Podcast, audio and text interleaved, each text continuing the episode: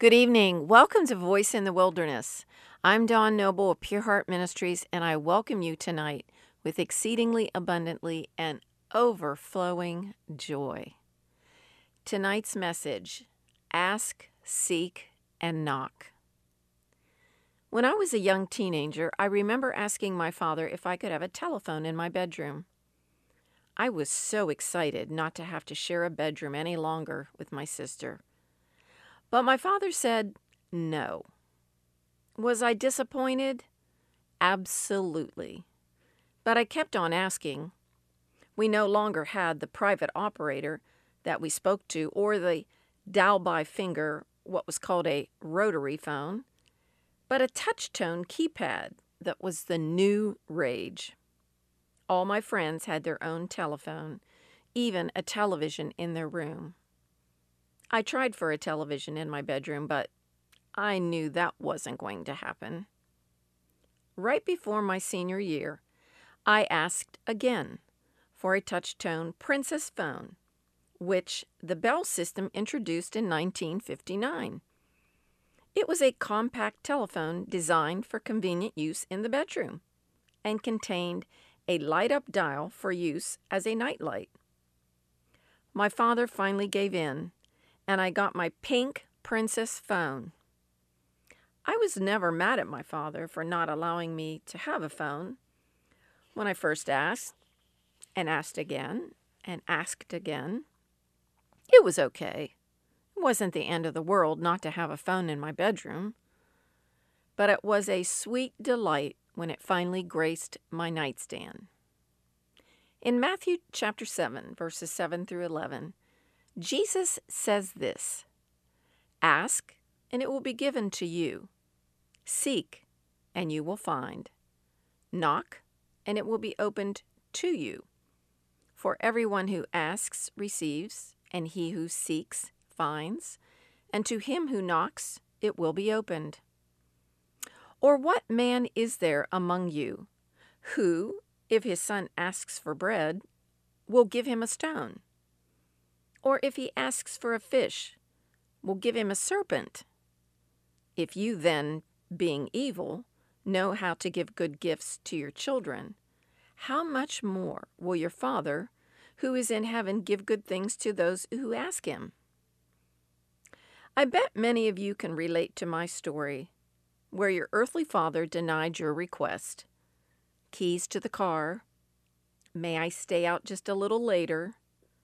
Whatever the request, the desire for a special purchase, a bicycle, a baby doll, and you were disappointed when the answer was no. And Jesus even understands earthly fathers and how they treat their children by saying when a child asks asks for bread, their earthly father doesn't hand them something ridiculous like a stone, but gives the child bread. If earthly fathers give good gifts to their children, and earthly fathers are capable of being evil and carnal, how much more does our Heavenly Father desire to give good things to us who ask Him? Well, let's look at each of these actions separately. John chapter 15 is about the true vine, Jesus.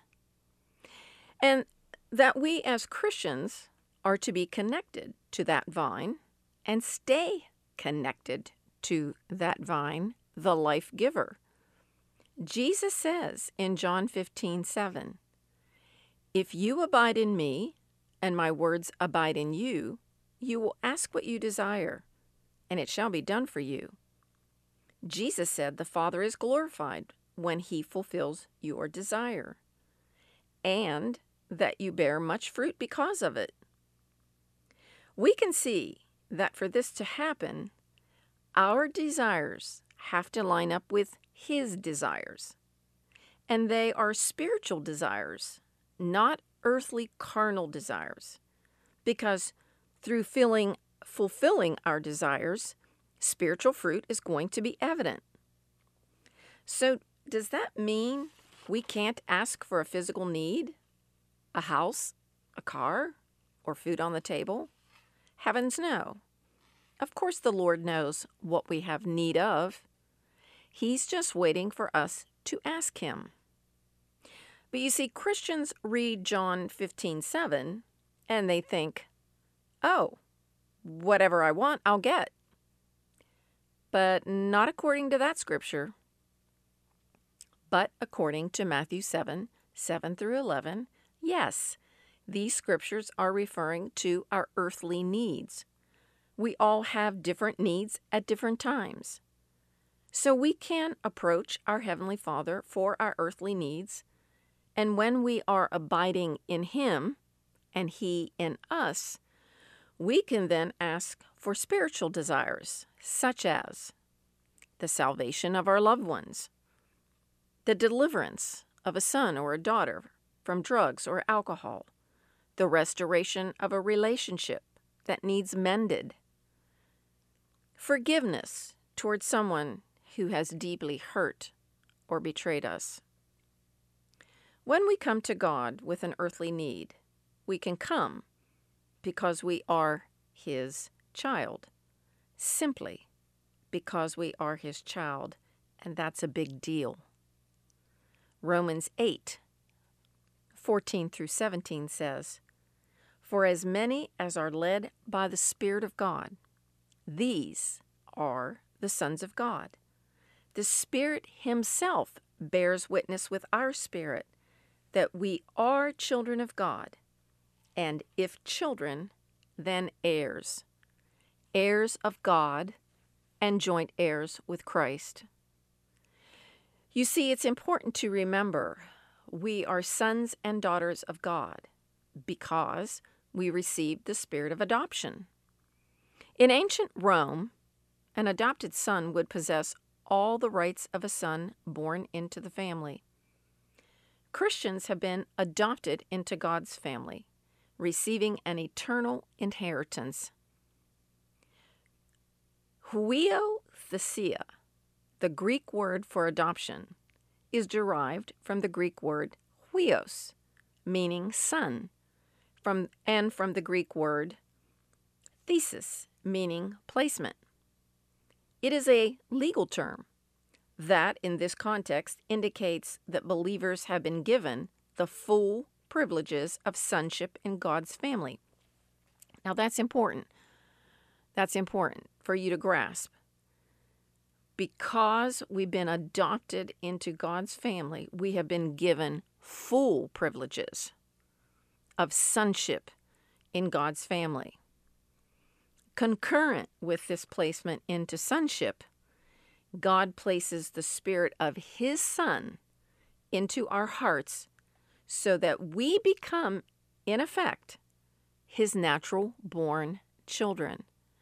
You know, that is such a revelation to me. That is like so exciting to to know that. And as such, you see, we are not just adopted in the sense that the word now conveys, but genuinely begotten by God.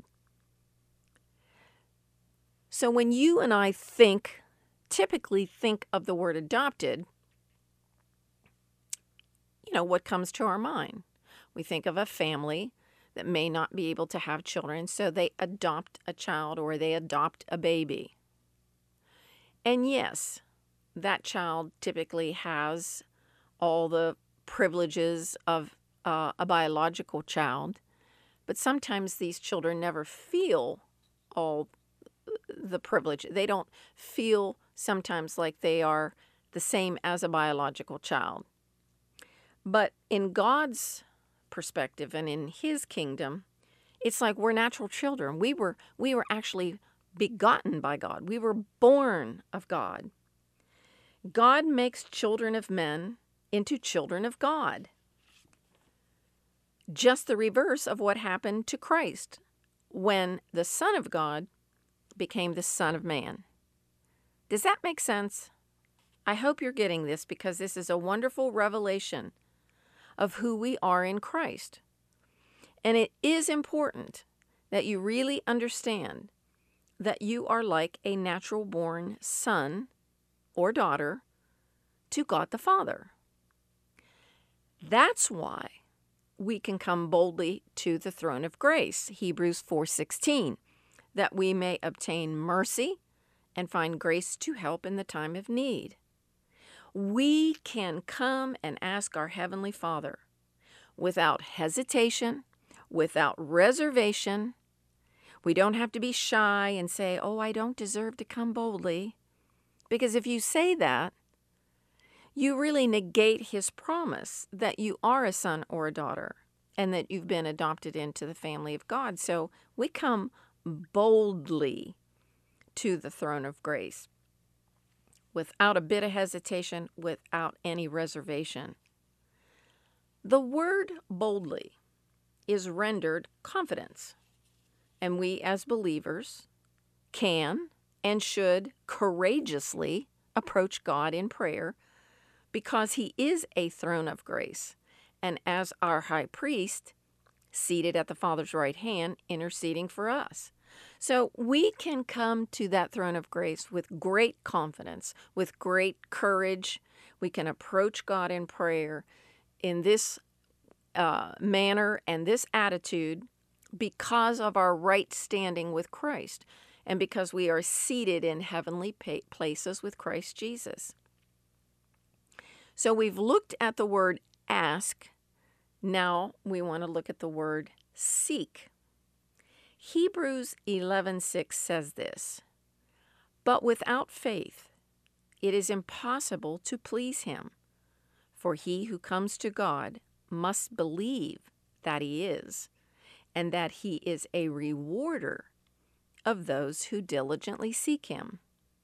Yes, he is a rewarder of those who conscientiously seek him. My question to you Are you determined to seek him? Determined. Are you making a conscious effort to seek him? You see, there is a reward from heaven if you seek him.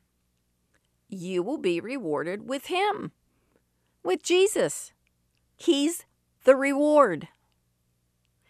As you diligently seek him, you will find him. Listen to what Proverbs 8:17 says. I love those who love me, and those who seek me diligently will find me.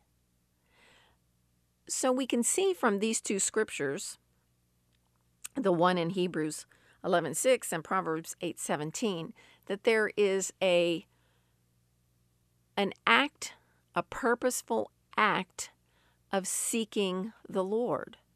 And it's not just a, oh gosh, I guess today I can seek the Lord. No, it's a diligent seeking, it's a purposeful, conscientious seeking of the Lord. It's when you diligently seek Him that you get the reward. Jeremiah 29:13 says this, "And you will seek me and find me when you search for me with all your heart. I will be found by you," says the Lord. So it's a matter of the heart. It's a heart issue. Oh, as you know, I've said this so many times, it's always a heart issue. So, what is your heart motivated to do? Is your heart motivated to seek him and search for him and you know, with all of all of your heart, all of your soul, all of your strength? Well, if you search for him with all of your heart, he says you'll find him. Psalm 34:10 says, "The young lions lack and suffer hunger, but those who seek the Lord shall not lack any good thing." So there's another reward for us. We will not lack any good thing when we are seeking after Him. This is very encouraging. Psalm 27 4 says, and this is one of my this is one of my favorite scriptures. One thing I have desired of the Lord that I will seek that I may dwell in the house of the Lord all the days of my life, to behold the beauty of the Lord and to inquire in his temple. Intimacy, intimacy, intimacy. We can behold his beauty when we desire to know him and we seek him with all of our heart. See, the psalmist says one thing, not a whole list of 10 or 20 things. One thing I have desired of the Lord. There's only one thing I desire of this Lord, and that's what I'm going to seek to behold the beauty of the Lord and to inquire in his temple, and that I would dwell in the house of the Lord forever.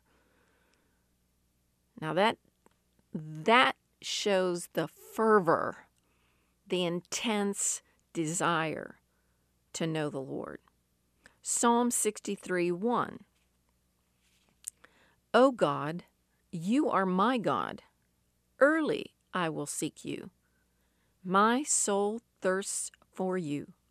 My flesh longs for you in a dry and thirsty land where there is no water.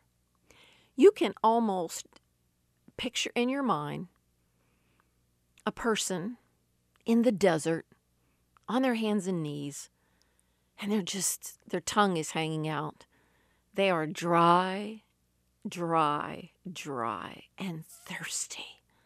And they are looking for water wherever they can find it. When you and I are physically thirsty, I get thirsty when I work out in my garden on an 80 degree day. I get really thirsty. Well, when we're thirsty, what do we do? We go looking for a water fountain or a bottle of water and we want a drink because we're dehydrated. Well, you can be spiritually dehydrated. And you can be so spiritually dry and dehydrated that you need a spiritual drink from Jesus. Jesus said, I am the living water, and whoever drinks of this water will never thirst. When we seek the living water, in our time of spiritual thirst, Jesus said that the water that He gives us will become in us a fountain of water springing up into everlasting light, life. And that comes from John chapter 4 verses 10 through 14. So again, you you you have that visual that when you have spiritual thirst relieved by living water, Jesus, all of a sudden, each of us become a fountain of water. You know, it's almost like Old Faithful. And I, I've seen Old Faithful so many times. And every time I've seen it, I never get bored of watching that thing just come up out of the ground, just spring up out of the ground. It's grand, it's majestic. Well, that's what the Lord says happens to us. It's like we've got Old Faithful sitting us. He says, we become a fountain of water springing up into everlasting life. So just think, hey, I've got Old Faithful living in me. All right, Psalm 119, verse 2. Blessed are those who keep his testimonies, who seek him with the whole heart. Psalm 119, 45 and I will walk at liberty, for I seek your precepts. And you see that the psalmist uses the word testimonies, uses the word precepts, and it all means God's word. So if we were to reread that, blessed are those who keep his word, who seek him with the whole heart, and I will walk at liberty, for I seek your word. In other words, precepts are, you know, the the statutes, the the moral laws of God's word. Psalm 105 verse 3 says this Glory in his holy name. Let the hearts of those rejoice who seek the Lord. Psalm 105, verse 4 says, Seek the Lord and his strength, seek his face evermore. I hope you understand the incredible benefits of seeking the Lord.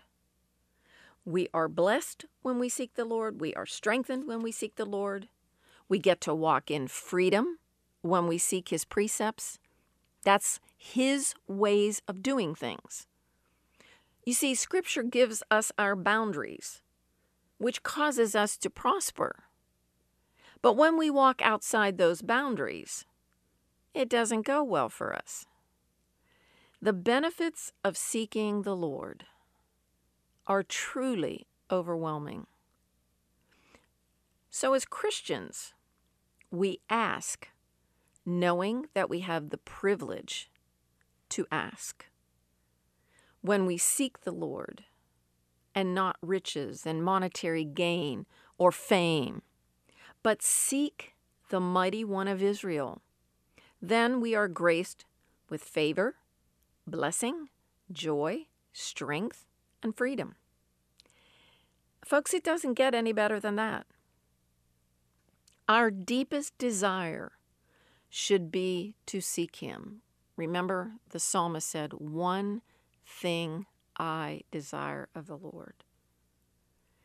Matthew writes in chapter 633, Jesus' words, he says, Seek first the kingdom of God and his righteousness, and all these things shall be added to you. He's a God of addition, not subtraction. So when we seek the kingdom of God and his righteousness first, then all those needs, all those earthly needs and physical needs that we have when we come boldly to him, they get taken care of because we've made Him first. We've made Him the priority. And lastly, Matthew 7 7 through 11 says, And to him who knocks, it will be opened.